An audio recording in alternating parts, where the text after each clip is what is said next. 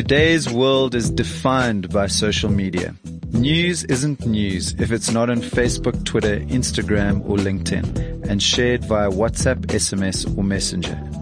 Social media connects more people than any other medium and provides businesses with truly remarkable opportunities to spread their brand message and reach vast audiences. At the same time, it presents a significant reputational threat. This is the Healthy Business Show. I'm your host, Fred Roed, and in this episode, I'm asking Emma Sadleir, confidently Africa's foremost and best known social media lawyer, to speak specifically to the risk that social media presents to us as individuals as well as to our businesses. Emma, welcome to the show. Thank you very much. It's lovely to be here. I know that you have a very illustrious and successful career as a lawyer. And now it appears over the past couple of years, you've really specialized in this area of social media and, and in particular, reputation protection, reputation management, uh, being proactive and, and reactive within the sector of social media. How did that evolution really happen? Yeah, well, it was almost by accident. So I started out my career at a big law firm. I was at Webber Wentzel for about five years and I was in the media law department, which meant that my clients were journalists. You know, it was in media law. It was all about what you can publish, what you can't publish. It was a lot of educational work. So before we let the journalists loose on the front page of the newspaper, they had to sit through days of training with people like me, learning what are the limits to freedom of expression? What are we allowed to say and what are we not allowed to say? And then of course, when they got into trouble or if there was any kind of pre-publication interdict threat or anything, then we would be involved. And it was a fascinating job and I loved it. And then I went and I did a master's in London. I did a master's at the London School of Economics. And Fred, it was just as everything was turning from traditional media to social media. And it was a very academically indulgent year because, you know, when you're in practice at a big law firm, sure. you are working, you know, you're billing your hours and yeah. there isn't that much time to really just spend getting on top of a new field. So hang out on social media. to hang out on social media and just read articles and read about what's going on. And it was, it was just so lucky because I was in London, which was really where it was all happening. You know, there was the, um, the Twitter joke trial. There was uh, a lot of work around tweeting the courts. There was a lot of, suddenly a lot of, uh, what they call in England libel, what we call just generally here defamation, libel cases emanating from Facebook, from Twitter. Um, and it was just a very, very interesting time. So it's probably quite a confusing time as well for the yeah. law in the legal industry, so right? I think it was confusing because people thought new laws should apply. And the bottom when line is this? that Sorry, no what year? It was seven, eight years ago. And yeah, it was, it was just as everyone was kind of jumping on Twitter and everyone suddenly had a voice. And, you know, I think that we've just got to start off today by saying that every person with an internet connection now has instant access to an international public permanent platform. And when you said it was confusing for the lawyers, um, I think it was more confusing for the general public because the lawyers knew that as soon as content's been seen by one other person, then we just treat it in exactly the same way as we've treated all other public platforms. Okay. Uh, so exactly the same as if it was published in the newspaper or on radio or on television. But there is just something about social media, particularly I think at the moment, WhatsApp groups, that makes it feel like you're sitting around with your mates having a glass of wine and a chat. Sure. and then people get lulled into this false sense of security, of, of comfort, thinking that they can say things that they wouldn't put on a billboard or they wouldn't put on the front page of the newspaper. But actually the same laws apply. So when I came back, I was a little bit ahead of my peers in terms of this new field and I went back to Webbers for a bit. And then I decided that I wanted to go on my own, specializing just in social media. And that was amazingly six years ago. And when I started out, I thought it was going to look a lot more like a legal consultancy. Look, I do do that kind of work, but more and more frequently, my life is less as a lawyer and more as a reputation manager and psychologist because, sure, you know, imagine. often the law is just too slow. You know, when you come to me and you've got some big drama unfolding on Facebook for me to say to you, oh, well, you should sue for defamation and let's go off to court. And then 40,000 rand in three years time is not going to make anything feel better. Sure. So what we really need to do is make sure that content is deleted now, that it's corrected, retracted, apologies if necessary. So it's much more about reputation management. And I think the biggest risks posed to corporate South Africa in this digital age is the reputational risk posed by every single one of your employees, particularly those employees who are overtly associated to the company. So whether that's via a LinkedIn account or whether they have become quite famous within the company, um, you know, people whose names are synonymous with the company, more senior managers, or if people just know where you work, mm. then there is huge reputational risk for the company. So a lot of the work that I do now is educational. I go around the country and I speak at companies companies and I speak at schools and I speak at universities about how not to mess up on social media. Well, not just social media, just in the digital world. Yeah. You know, it can be how you're behaving after you've had five double brandy and cokes at the rugby and somebody films you and puts it online and says, look at this ex-company employee. You know, that has the potential Yeah. now to really hurt the reputation of the company. So it's a lot of educational work. It's a lot of staying on top of the new developments, uh, especially with the children. You know, the kids are clever. And just as we get to grips with uh, Snapchat, they've left Snapchat, they're on TikTok. And as we get to, you know what I mean? Sure. well, we finally worked out what the issues are with Fortnite and they're off Fortnite and they're on something else. So it's a lot of staying on top of the new platforms, the new apps, the new games and, and educating people. And, you know, I often call the company that I run now, um, you know, the first responders. when things go wrong, if you're defamed or if you've sent naked pictures and they've landed up online or a sex tape that's landed up on Pornhub or your Sure. child is being cyberbullied, you know, people And these are real, us. sorry, I mean, you're not just making the stuff up. This is real stuff that's going on that you've Yeah. seen and dealt with Yeah, your, so we are inundated. We probably get 10 new inquiries a day. what? Um, wow. From all sorts of people a day. Yeah, some days it's it's much more than that, um, and it's a range of things. You know, we do, we do specialize in defamation and privacy, but it's people phoning and being absolutely hysterical. And what can we do? What can we do? My daughter's being So hence the psychology you know. side of it, yeah. Yeah, and often we do have to refer to psychologists, but often, you know, we need to contain the situation rather than inflame it. Um, Sure. Often we need to make sure that content is deleted from the internet as far as possible. Obviously with digital content, it's very difficult. Prevention's obviously better than cure. And it's a great career, you know, it's a nice Well, combination. it's certainly stimulating of and it being seems to be, but also having that feel good stuff. You know, we don't ever charge victims of revenge pornography. That's a company policy. And so it does feel good to be able to help people who are in crisis. is that prevalent, that kind of stuff, the revenge pornography? So it's, it's a real threat. I mean, we're not just talking anecdotally. Yeah, and actually we shouldn't even be calling it revenge pornography. We should be calling it image-based violence. And it's any time that somebody sure. circulates your private, intimate sexual content, it doesn't even have to be sexual. Uh, sometimes, you know, it's like fat shaming. Somebody takes a picture of you naked in the gym and they send it around. Like that Playboy bunny who was uh, sentenced in Los Angeles a little while ago because she took a picture of a fat woman who was changing in the gym and said, if I can't unsee this, you can't either. Um, so it's not always revenge. So we, we talk about revenge pornography. That's the sort of colloquial term, but sometimes it's humor. Sometimes it's, um, shaming. Sometimes, you know, sometimes it's, it's indirect reference. You know, sometimes what I'll see at schools is a picture of some genitals going around on a WhatsApp group and saying, this is this girl but it's not that girl at all, you know, and it's, it's, it's, so, so we've got some laws in the works. We're always working to try and bring out new laws to try and, um, combat the kind of content we're seeing. The other huge thing we've got at the moment, Fred, is a sextortion ring operating in South Africa where, uh, there is this crowd who meet you online and pretend to be a very beautiful man or a woman. And then they start this online relationship with you and they solicit naked pictures out of you. Um, and as soon as they've got them, and they've got patience. I mean, sometimes you speak to them all day, every day for four months. You feel like they're your best friend or your lover. And then they turn around and say, send me 5,000 rand to my e-wallet or I'm going to send this to your wife or your 12 year old child who I'm following man. on Instagram or your boss and people panic and pay.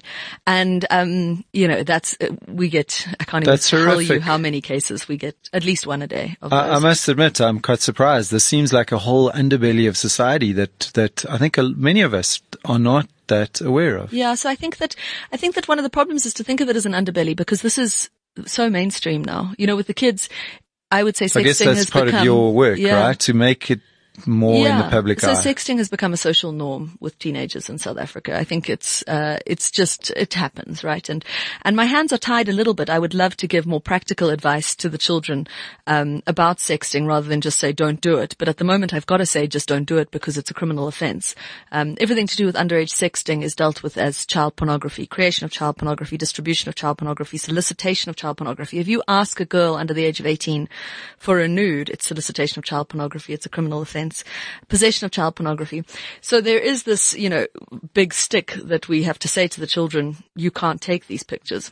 What I'd much rather do is to say uh, what I say to the adults that I speak to, and that is more practical advice because we have this big victim shaming culture. And I think that people should be allowed to sext each other. You know, it's a dangerous activity and digital content is dangerous content.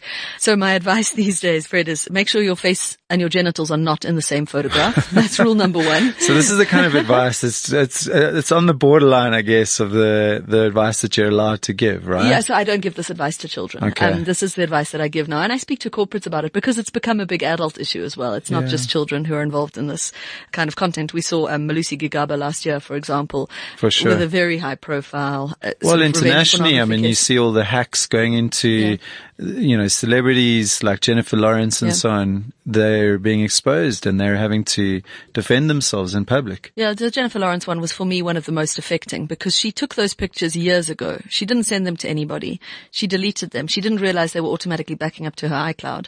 And then years later, her iCloud got hacked. And it's one of the examples I talk about in my talks to schools and to corporates about how dangerous digital content is. Because when something is digital, it's out of your control.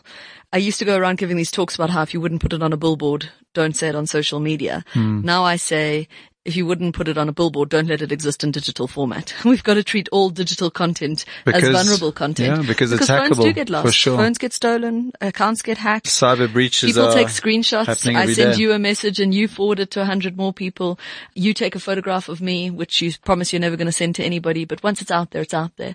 And Jennifer Lawrence is a perfect example because uh, they found the hacker. He's sitting in prison in America, but those photos are everywhere. Sorry, was he convicted of? He was convicted okay, of gotcha. hacking, yeah. But the problem is that those photos are out there. It's the tattoo effect of the internet. It's trying to get stuff deleted from the internet can Yeah, be. your digital footprint is always there, right? Yeah. I used to run a digital agency, right? And we used to do the, the reputation management of a number of different firms and I have my own nightmare stories of that where some of my team members were using social media clients to be able to use multiple profiles and to obviously use their own account and to publish whatever they wanted to publish.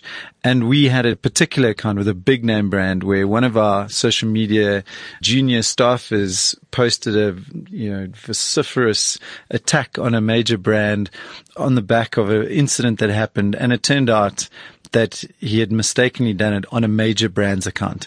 And before he could delete the tweet, it was retweeted a number of times and the damage was done. It was, it was heavy. It was a big situation for us. And I, I know from a brand reputation perspective, you know, you've spoken a lot about the personal stuff and there's, you know, there's horror stories like Justine Sacco and people just saying silly things. But what about from a business perspective and what are the risks and maybe, you know, share some of the, the stories that you've undoubtedly come across. From a business point of view, we're starting to see a lot more awareness. You know, we used to see that problem a lot where somebody had dual access and they accidentally tweeted from the wrong account. There was a famous case of a politician. Well, actually, he was the spokesperson to a politician in Washington, in Capitol Hill. And he tweeted accidentally from his professional account, his spokesperson account, instead of his personal account. It was something stupid. He said, me likey broke girls. You know that stupid sitcom, Two Broke Girls? But he sent Oh, it from this politician's account and he deleted it within 14 seconds. That was how quick it was that he realized. That was probably um, retweeted. and once it's out there, it's out there. Somebody takes a screenshot and he was fired. And so it can just show you 14 seconds. And so we can't be careful enough, I think. And there has been this sense, I think, Fred, with the, a lot of the corporates is, oh, well, we don't get it. Like we're old. We don't understand the space. Let's outsource to the youngsters. And then you've got some like youngster in a back room somewhere who's suddenly got access to this huge account. Um, because they understand social media. And as we all know, the most controversial content gets the most traction. So Sure. they think that's quite cool. And that's a problem. So I'm a big fan of a social media policy. I actually think a social media policy is not negotiable in a corporate context in South Africa. And I'm a big fan of two policies. So one would apply to the average employee at the company. Um, that would be all the usual stuff. Don't bring the company into disrepute. Don't bite the hand that feeds you. Don't breach confidentiality. Um, you know, remember the company's values and policies. Remember that you're an employee of this company 24 hours a day, That's seven days a week. There's no such thing as personal capacity, and we'll get more into that. But the other policy I'm a big fan is anybody who has access to the official accounts. Now, those can be internal employees if you run the, those platforms in-house, or they can be external. They can be agencies or, or maybe, you know, a freelancer who you get to run your account. And that is really just a much stricter policy. Ideally, I like content plans um, and procedures in place where the companies, where the, the companies sign off on it. And it's such a good point that you make because if you get it wrong, that one tweet is going to get so much more traction and airtime than an advert you pay for on the front page of the Sunday Times, mm. you know. Mm. so it's really not worth getting it wrong. For sure. I mean, I remember back then, that was back in 2011 when Twitter was not a huge big deal in South Africa. I mean, it was still growing rapidly, but within like you say, within seconds, people had retweeted it. It took us three days to go down the rabbit hole and apologize to everybody and, and make it right. And nowadays, that must be amplified exponentially. Absolutely. But I, I, I, am seeing those kinds of errors in corporate South Africa happening less frequently and more frequently people messing up in what they think is their personal capacity and that having huge knock-on effects for the company. And, you know, I think that the new locus classicus in this is Adam Catzavelos. You know, there was, I think that there was a social media world of reputation management before Adam Catzavelos and then there's afterwards. And I got a call from Adam Catzavelos before he was a household name saying, I've, sent a video uh, to a WhatsApp group. It's a very small WhatsApp group. He believes the video has been stolen and it's being circulated. So I presumed it was a sex tape, right? Because that's my life. Like sex tapes and Ten- dick ten pics. This is what I do all day, every day. So I presume it's um, a private video. Sure. And he said, no, no, it's got racial undertones. So I kind of got my back up. I said, send it to me. Let me have a look at it. He sent it to me and I replied, I can't help you. He said, there must be something that we can do to prevent this ever from hitting social media. You know, there must be something we can do to load this content on the back end, make sure that this isn't going to go viral because this is going to have a huge knock on effect, not just for me, but for my family. I've got children, you know, my family business, all this stuff. I just, you know, had to say to him the mantra which I teach to eight year old children. Digital content is dangerous content. When something's digital, it's out of your control. And I said to him, what you must do is go and delete all his social media accounts, particularly any pictures of his children, because what we've seen time and again is that the digital vigilante mob in South Africa Yeah, will get any backlash. content they can to, and sometimes it's humor and sometimes it's, I mean, I'm, I'm thinking of, um, when Margaret van Wyk and I only mention her name because she consented to being named um, in the aftermath of her of her horrible ordeal where she was really a, a victim of a sexual offense, I think, where she sent a picture of her genitals to the Hockeyos of Schwarzenegger WhatsApp group. What we saw in that case was immediately people going onto her Facebook profile, searching her name, uh, finding pictures of her, and then more importantly, finding pictures of her children. Um, I remember a picture, a meme going around of her three teenage daughters with the caption, everybody's seen your Beep, Oh, right? no. And that was being circulated. And then you get children being dragged into it. So I said to him, delete all your accounts, make sure that people don't have access particularly to pictures of your children because images are powerful things. And then the next day it did hit. And it was extraordinary. And I think what we saw in that case, Fred, was that, that the the social pressure exerted by the what I call digital vigilante mob, but I don't use the word vigilante necessarily negatively. You know, I think that there's a great service provided um, by this social pressure that we put on each other. You know, naming and shaming, Yeah. um, and outing each other. The sort of self-regulation that goes on, and I think that what we learned in that case is that that social pressure is much more powerful than any legal or disciplinary consequence could be. You know, he hasn't come back from Greece. His children haven't come back from Greece. They can't. Their life is untenable in South Africa for them.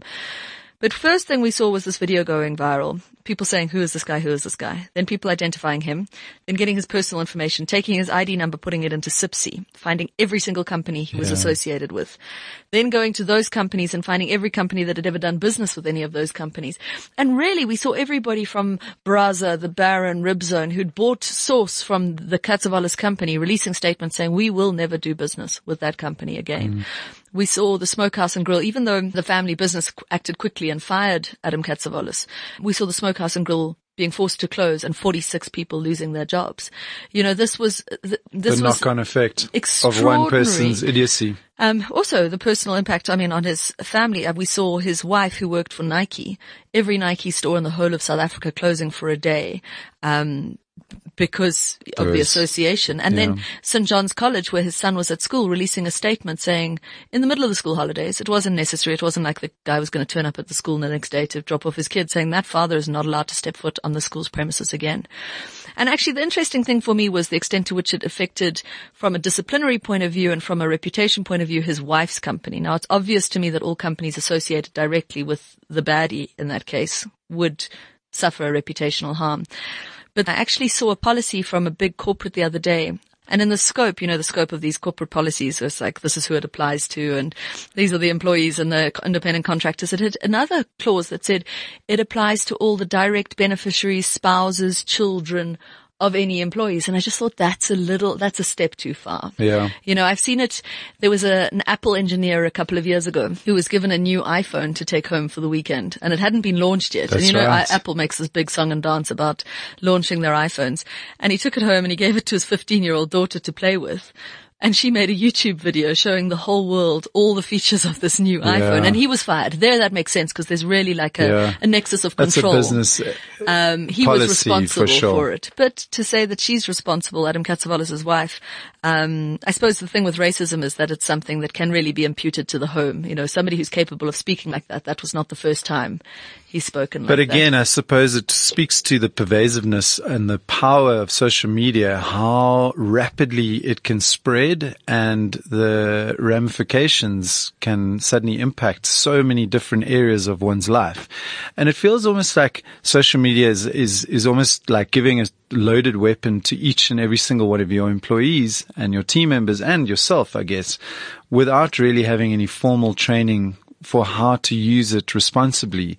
The personal side is, is there is a certain element of restraint and I, I suppose acknowledging the, the modicums of respect that you have for humanity and society and where you stand on that line. But from a, a corporate perspective, it's maybe more difficult for people to grasp how impactful it can be. And I think part of the reason for that difficulty is that it all just happens so damn quickly. you know, it's so new. Suddenly we've all got these devices which are incredibly powerful and we're not getting the guidance from our bosses, from the company, from society about how we should be using them most efficiently, which is I think why we're so busy and my throat doesn't sound as well as it should because we are just so busy, which is so awesome. But I would love to wave a magic wand and educate the whole of South Africa in one go. But I think that part of the reason is that we're breeding a lot of digital natives, people who don't know the life other than the life that's lived online. Everything is documented. You know, where you go, who you see, what you do, what you wear, what you eat. It's like CCTV footage of your life. Our default is to oversharing and to documenting. Sure. You know? And I think we take those so-called digital natives, we put them in a corporate environment. And I think unless we're teaching confidentiality, we're asking for trouble because I don't think confidentiality is innate anymore. I'll give you an example. I had a case with a candidate attorney, fresh off the boat. She took a photograph of her desk and she uploaded it onto Facebook with the status, look how much work I have to do. FML. now to be fair, there were piles and piles of paper on her desk because that's what candidate attorneys do. Yeah. Except on top of one of the piles of paper, you could see very clearly the names of two listed companies entering into a super confidential transaction. Oh, lordy I mean, it was a crime scene. She was fired, obviously. Law Society furious. Attorney-client privilege breach. Even arguably insider trading offences. But no malice. She'd taken a picture of her lunch that day. She'd Instagrammed that. So I think we need to teach confidentiality. And actually the policies that I draft for companies, I try to make them as educational as possible. You know, it's got to hmm. be in layman terms. It can't be in legalese. And every time we put in a new rule, then we say, what does this actually mean for you? Like, how does this apply to you? And I think one of the biggest myths that we need to dispel is that there is no such thing as personal capacity. You know, you have these people who say, oh, I work at this X company, but I tweet in my personal capacity. Let me tell you, if the first tweet below that has got racism in it, you are going to be fired. Well, then it doesn't matter what combination of words you've got in the bio. Not only that, but there's the mob justice, as you mentioned, that vigilante group that's going to take you out. I mean, it's almost worse than the legal ramifications. Look, Yeah. I mean, it's, it has so many areas of impact for yourself personally. So it's just a, it's something that I guess we all need to be aware of, but it's with the sheer weight of content that's being produced every single second. It's really tough and it's so unpredictable as well, right? Yeah, absolutely. And I think that you're right about the mob because the, the modus operandi of the digital mob is the first thing that they do when they see somebody's messed up, either on social media or in direct message, which has been screenshot and is being circulated, or in the real world, which somebody has filmed because we're all celebrities and our friends are the family and colleagues and the general public are the paparazzi. We paparazzi ourselves and we paparazzi each other, right? Big brother's watching us. When we mess up now, the likelihood somebody is filming it. The first thing that the mob is going to do is find out where does that person work? Because we as the mob have worked out that the most likely consequence of somebody messing up is uh, an employment law consequence, right? Let's get this person fired. And the result of that is what I'm calling vicarious reputational liability, which is that if you work for a company and you mess up, the first thing I'm going to do is call for a boycott of that company until disciplinary action has been taken. Even if disciplinary action is taken quite quickly, the net effect is the company's reputation has still been dragged through the mud. And we see this time and time again. And it's so effective. And the effect of it is this huge reputational harm, which can't be quantified to the company. So we have these two sort of big categories of people being fired in South Africa. And the first is people who bring the company into disrepute. Now, that's a very big net and it can apply all the time now. It used to be you had to behave in a certain way when you were at the office during work hours at your desk, but then when you were out at a party on a Saturday night, you didn't have to worry about the company's rules or bringing the company into disrepute. But the truth is now we all have the potential pretty much 24 hours a day to bring a company into disrepute. We've seen just by association, just by association. And the main link is LinkedIn, you know, and when I speak at companies and sometimes I'll walk into a room and I'll, they'll look suspicious and they'll sort of think, oh, I don't know why I didn't need to come to this because I'm not on Facebook and I'm not on Instagram and I'm not on Twitter. But I'm pretty sure they're on a WhatsApp group. I'm pretty sure they're on a work WhatsApp group and I'm almost certain they're on LinkedIn. And what LinkedIn does, despite people thinking of it as the most professional and the most sanitized platforms, is that it creates the association between you and the company on the front end. So I see Fred that something wrong. The first thing I'm doing is going to Google you. First result is going to be a LinkedIn account. Well, first three results, there'll be a LinkedIn account if you have one. That Yeah. tells me where you work. And immediately I go and put pressure on the company in a public way to take disciplinary action and the reputation of the company has been compromised even if they act quickly. And I think that this is such a powerful message for all corporate South Africa because we need to teach it. We need to train it. There is this sense out there that there is such a thing as personal capacity. You know, what I'm saying on my rugby WhatsApp group on a weekend, there's personal capacity. Well, Adam Catzavelos sent that video to a private WhatsApp group to a few mates. You know what I mean? And it had this huge potential, uh, to, to impact all these companies. So if I'm reading you right, you're saying that as powerless as it feels that we are to prevent people from doing stupid stuff on social media, we're not. There are preventative measures that we as, as business owners, as entrepreneurs can take to avoid that kind of scenario. Absolutely. And, and I'm all for a two-pronged attack, which is education and policies. And they, you know, the policy is not strictly necessary because the law is there. Don't bite the hand that feeds you. Don't bring the company into disrepute. But what it does, I think, is really provides guidance. You know, these are the guidelines. This is what we're saying to you. This is what it actually means for you day to day. Here are some guidelines for the work WhatsApp group. And that's not just bringing the company into disrepute. You know, for these work WhatsApp groups, a lot of people are saying to me after talks, what if I don't want to be on my work WhatsApp group anymore? It's too much. I don't need to receive emojis at midnight. This bombardment anxiety. I need the right to disconnect, which is something that they've legislated in France, right? That you have the right to disconnect. You, when you leave the office, you can turn off your phone. Not in all instances, but, but generally. And I think that we need to start really engaging in the space. Know that our employees, even if they're not officially sanctioned work WhatsApp groups, are on WhatsApp groups with each other.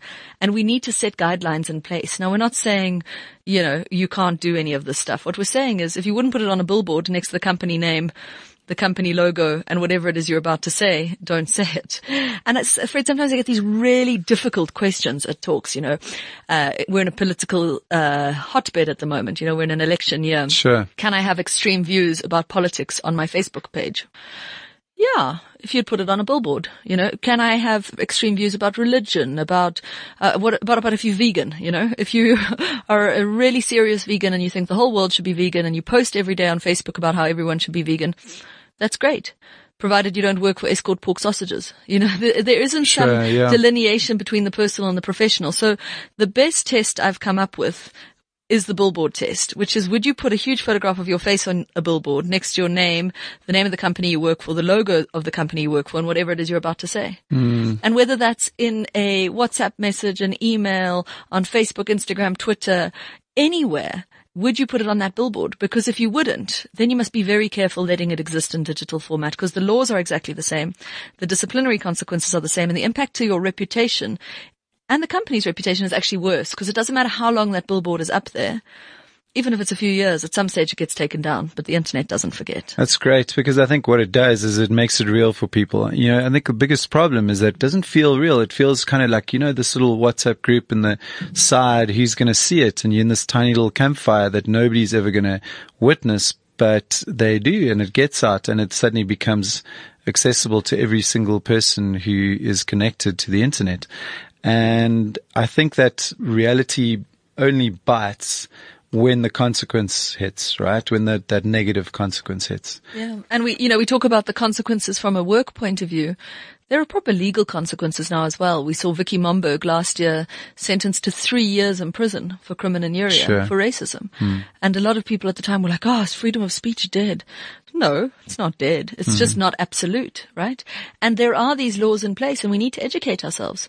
We need to know what defamation is. When can we defame companies? When can we defame people? Well, if what you're saying is true and for the benefit of the public, I'm seeing all sorts of intrafamilial disputes landing up in court where somebody puts on Facebook about how their loser ex-husband is frolicking around town with his new floozy and she doesn't know what's coming for her. And then that person's suing for defamation and the courts are saying, I'm sure it's true. Sure, he is a loser, but there's no public interest. You know, so before you jump on this very big platform that we've all been given, we need to know what the laws are. We need to know about crimen injuria. We need to know about um, when or, when content infringes somebody else's dignity, that you can have a criminal charge laid against you. We need to know that our children can have criminal charges laid against them from as young as 10 years old, which I think a lot of people have no idea about. Just uh, for the layman amongst our audience, what is? Crimen injuria And is a me- serious infringement of dignity. Okay. if I call you a racist word or if you're gay and I use some homophobic slur against you or if I bully you, you know, I'm thinking of the Joyce Malamu Oyanda Mbuli case. Joyce Malamu put on Facebook that Oyanda Mbuli was a stupid beep, um, word beginning with B and ending in itch. Um, and then she posted Oyanda Mbuli's cell phone number and she said, please can somebody go and find her a blesser? So she stops phoning my boyfriend asking him for money. She had been phoning the boyfriend asking him for money because he owed her money because of a business deal.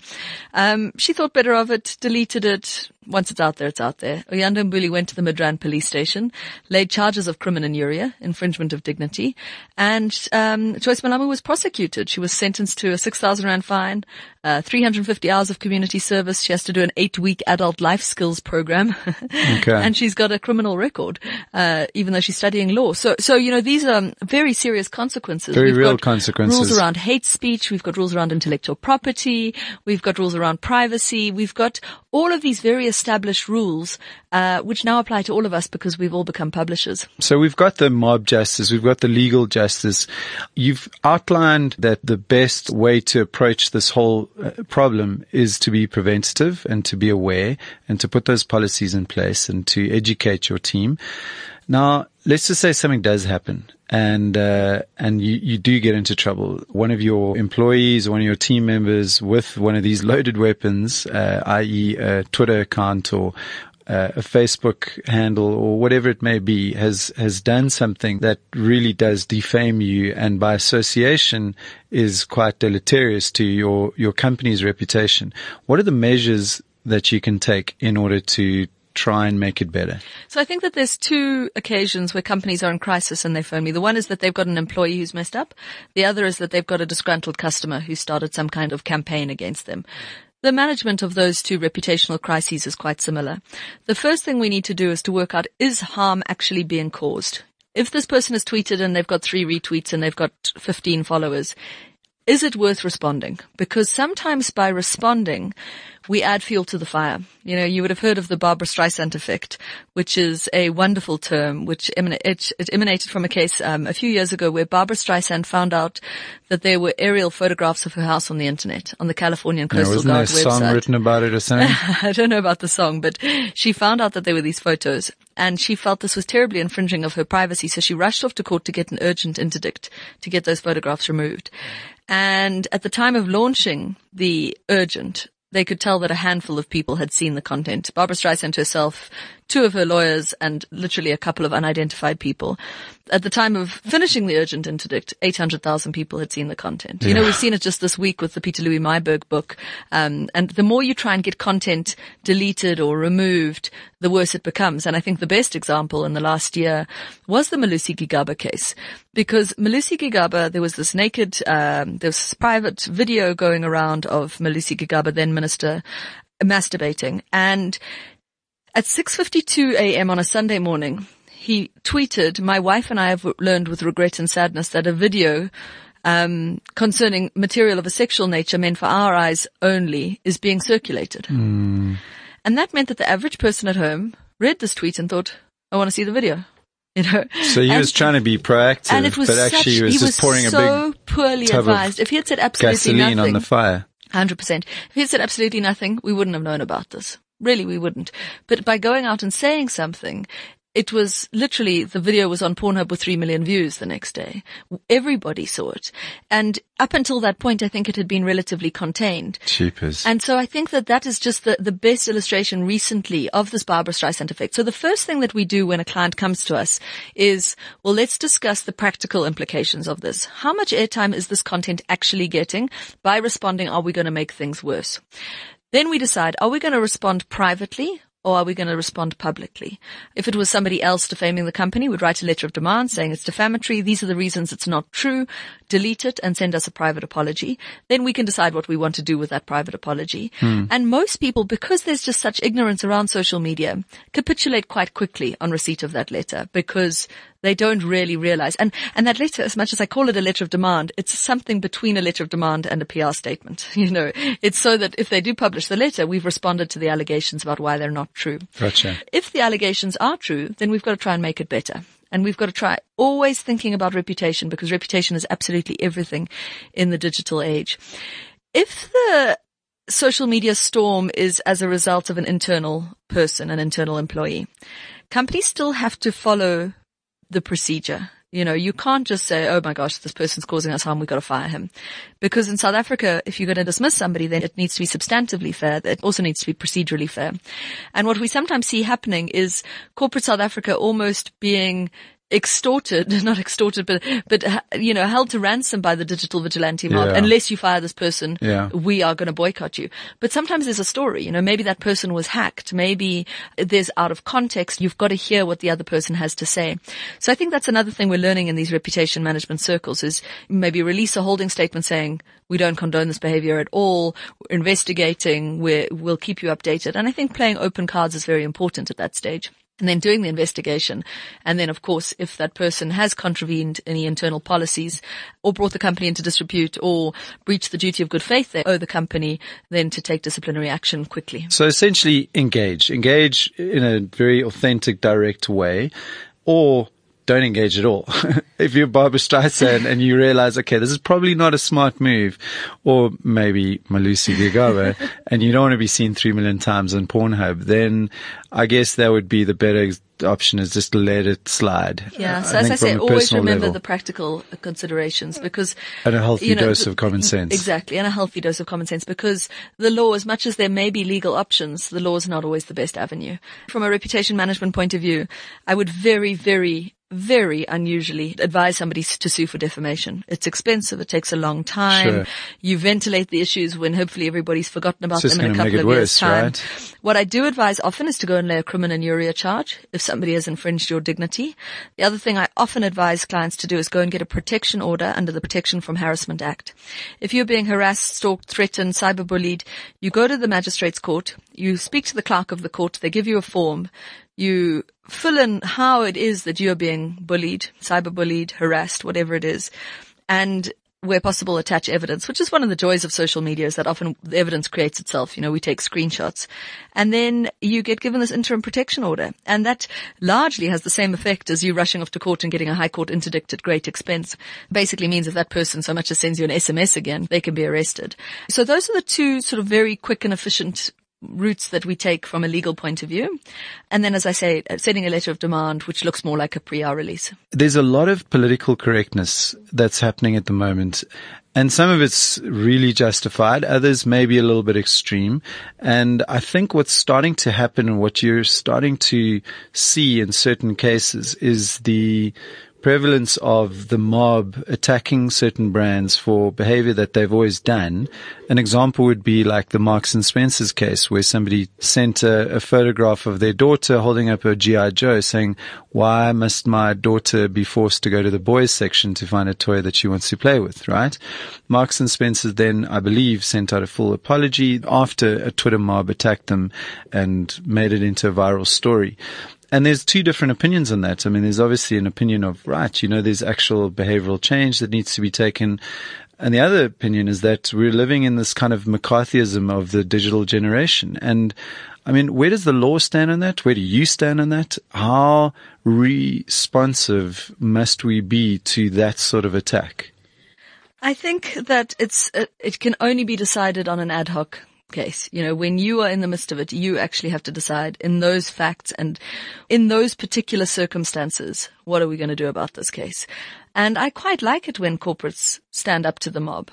Um, Sure. and we do get these mob mentalities. And I think that generally a lot of people out there, a lot of customers respect that.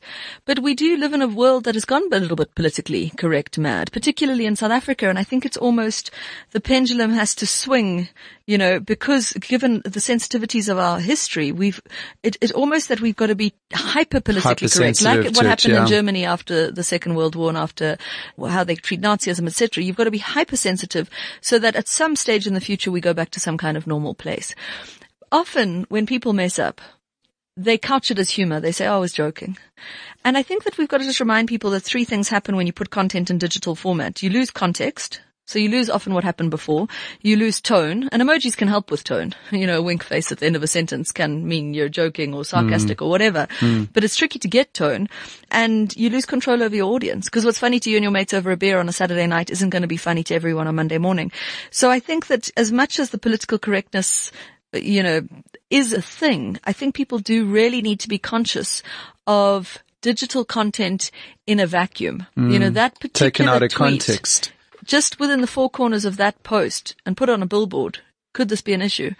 An example of that that I recall is the Justine Sacco case, right? Which was an awful tweet. And if you looked at it in context, it was very ill advised. Mm. But there's a, I believe now, a strong case for that entire thread of tweets leading up to and after that particular tweet, which I believe was something like, I'm going to Africa. I hope I don't get AIDS. Just kidding. I'm white. And she was seen as a racist. She was, I think, even today, one of the fastest uh, rising tweets that had ever been tweeted. And it went viral across the world. Everybody was looking at that hashtag, has Justine landed yet? And she came to Cape Town surrounded by international media. And um, if you took the full context, there's a strong case for her actually being ironic and sarcastic, and according to certain reports, not being racist. There's no question that she was being ironic. And if you have a look at the, uh, she deleted her whole account very quickly, so we lost a lot of that context. Um, but she was talking about how sort of white Americans who have grown up in a bubble might be thinking.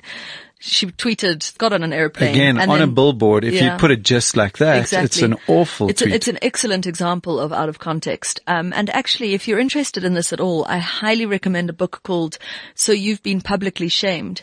It's a book by Jon Ronson, J-O-N Ronson. And the other thing I must say is you must listen to Jon Ronson's podcast called "The Butterfly Effect." It's about what free online pornography is doing to all of us, um, but particularly our children. But the Jon Ronson book, "So You've Been Publicly Shamed," he spends a lot of time with Justine Sacco, interviewing her about what happened and what happened in the aftermath. But you know, her company, which was a listed company, their share price plummeted overnight because Yeah. of that it, one. was it a PR company? Tweet. It was a PR company. That's great. Yeah. which is even more ironic. And it was a, it's just a very fascinating book about how shaming as a judicial punishment was outlawed so long ago because it's too severe. You know, it used to be that you could be in the town square and people could come and shout abuse at you or you'd be shamed, but that doesn't happen anymore. Yeah. I mean, they still have the death Kang- penalty in a lot kangaroo of countries, court. but I they mean, don't was- have this public shame. She was digitally strung up on a tree and hung. you know, I suppose Monica Lewinsky is another example of That's somebody right. who was so dramatically publicly shamed, and that was before social media. She wrote a beautiful Vanity Fair article a couple of years ago about how terrible her life was, and She was the first person really to she be was one of cyberbullied, the right? first, I think. And then, but it was before social media. There was, there was just, we are just creeping onto the internet then, but not officially social media. And she talks about how much worse it would have been had there been social media. And I think that we have to be very careful of this public shaming. We're also living in a time of um, a huge increase of suicides and self-harm and um, and with the kids, you know, there was this 13-year-old kid in Pretoria a couple of weeks ago who'd sent an image and the image was being circulated on WhatsApp and she was being bullied as a result of this image that she sent. Her mum went on Monday morning to speak to the school about the extent to which she was being bullied, came home and her 13-year-old daughter had committed suicide Oh no. the most horrific case. So, you know, I think that shaming doesn't come without its huge risks. And the only time I, I really say to people that I'm kind of not happy with shaming, but can tolerate it from a legal point of view is where the content is very much contained within the four corners of the post.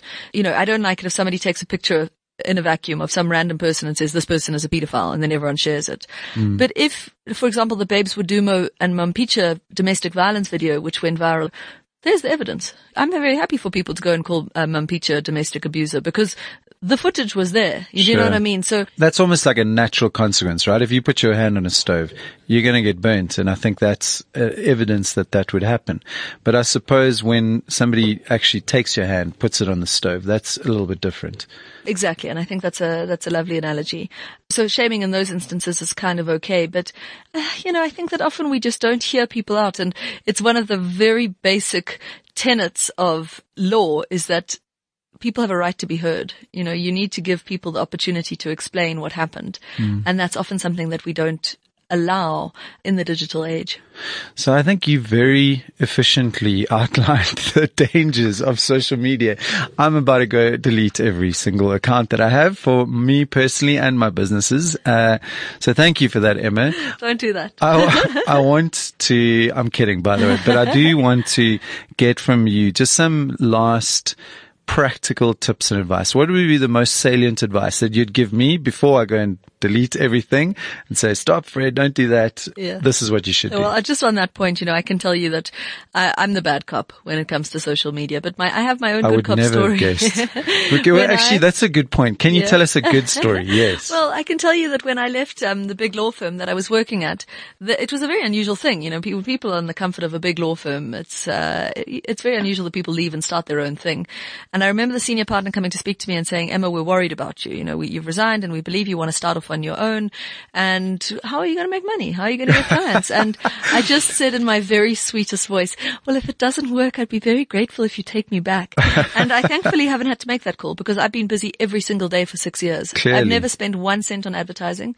I've never spent a cent on marketing. I've styled myself as the expert of social media law on the continent. And that has solely been through social media. Sure. You know, I always say the best thing about social media is that it gives everyone a voice. the worst thing about social media is that it gives everyone a voice. But if used correctly, these platforms are incomparable from a marketing point of view, from a sure. networking point of view, from a professional point of view. I'm really not ever going to be the person that stands up and tells you why you should be on social media. I think that it's so obvious. For me, it's not a question of whether we do social media. It's a question of how well we do it. You know, sure. That's where I am. I think if you use it well, then it's awesome. I think when you use it badly or ignorantly, then it can be hugely problematic. And more and more frequently, I'm talking about the platforms the business of social media, the extent to which we should distrust Facebook with our content. Um, you know, I think just on a very basic level, people thinking that these guys are the good guys, that they're there to create. Well, you're pl- the product, right? when you get something for free, you're the product. And when you get something for free, they owe you nothing. Um, if you don't like what WhatsApp, LinkedIn, Snapchat, Facebook, Twitter is doing with your content, there's no one with a gun to your head saying you have to be on the platform. Yeah. You know, so I think it's a lot about educating ourselves, knowing what it all means, knowing what, how public content is, how, how permanent content is. And from a rules point of view, I have two that I defer to. The first is what I call the jump in the tummy test. It's a very scientific algorithm. That's a beautifully legal term. Isn't it? It's when I write something, maybe a big rant and I'm just about to press send, post, tweet, share. And then I just about to press tweet or post or send or share and I get that jump in my tummy that like, I can't even explain it. It's just like a little clenching in your tum. And at that point, I close my eyes and I think, would I put this on a billboard? Because if you wouldn't put it on the billboard, you don't send it. That's... If you've got something controversial to say to somebody, you say it to their face and you make sure they're not recording. And with the kids as well, you know, even if they've done all these studies that if you're just about to press send on a bullying message or a naked picture and you just get that one pop up saying, are you sure? Are you absolutely sure you want to send this? And it's that just checking yourself. So appreciate how dangerous digital content is, how public it is, how permanent it is.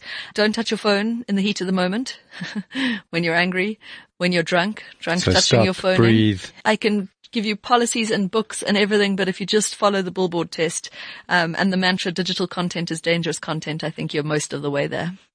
Emma, well done on your success. We're all very proud of you, and uh, and also on your two books. Don't film yourself having sex and selfies, sex, and smartphones, which I imagine are available pretty much everywhere you can get good books, like they are, exclusives and on, on, online. Yep. Um, and the feedback has been great, um, particularly the new book for teenagers. I'm thinking of it as the K53 to owning a smartphone. That's brilliant. You know, it kind of almost has that K53 vibe about it, the yellow sort of thing. It's giving me Like nightmares. before you were allowed to drive a car, which is a dangerous thing, you Yeah. must get a license, and before you're allowed to drive a smartphone, which is a dangerous thing, Yes. then then you need to read that book. And uh, we've Brilliant. had some lovely feedback from it, so I'm really thrilled with it. Well, thank you for your time and thank you for your contribution to the Healthy Business Show. Thank you for having me.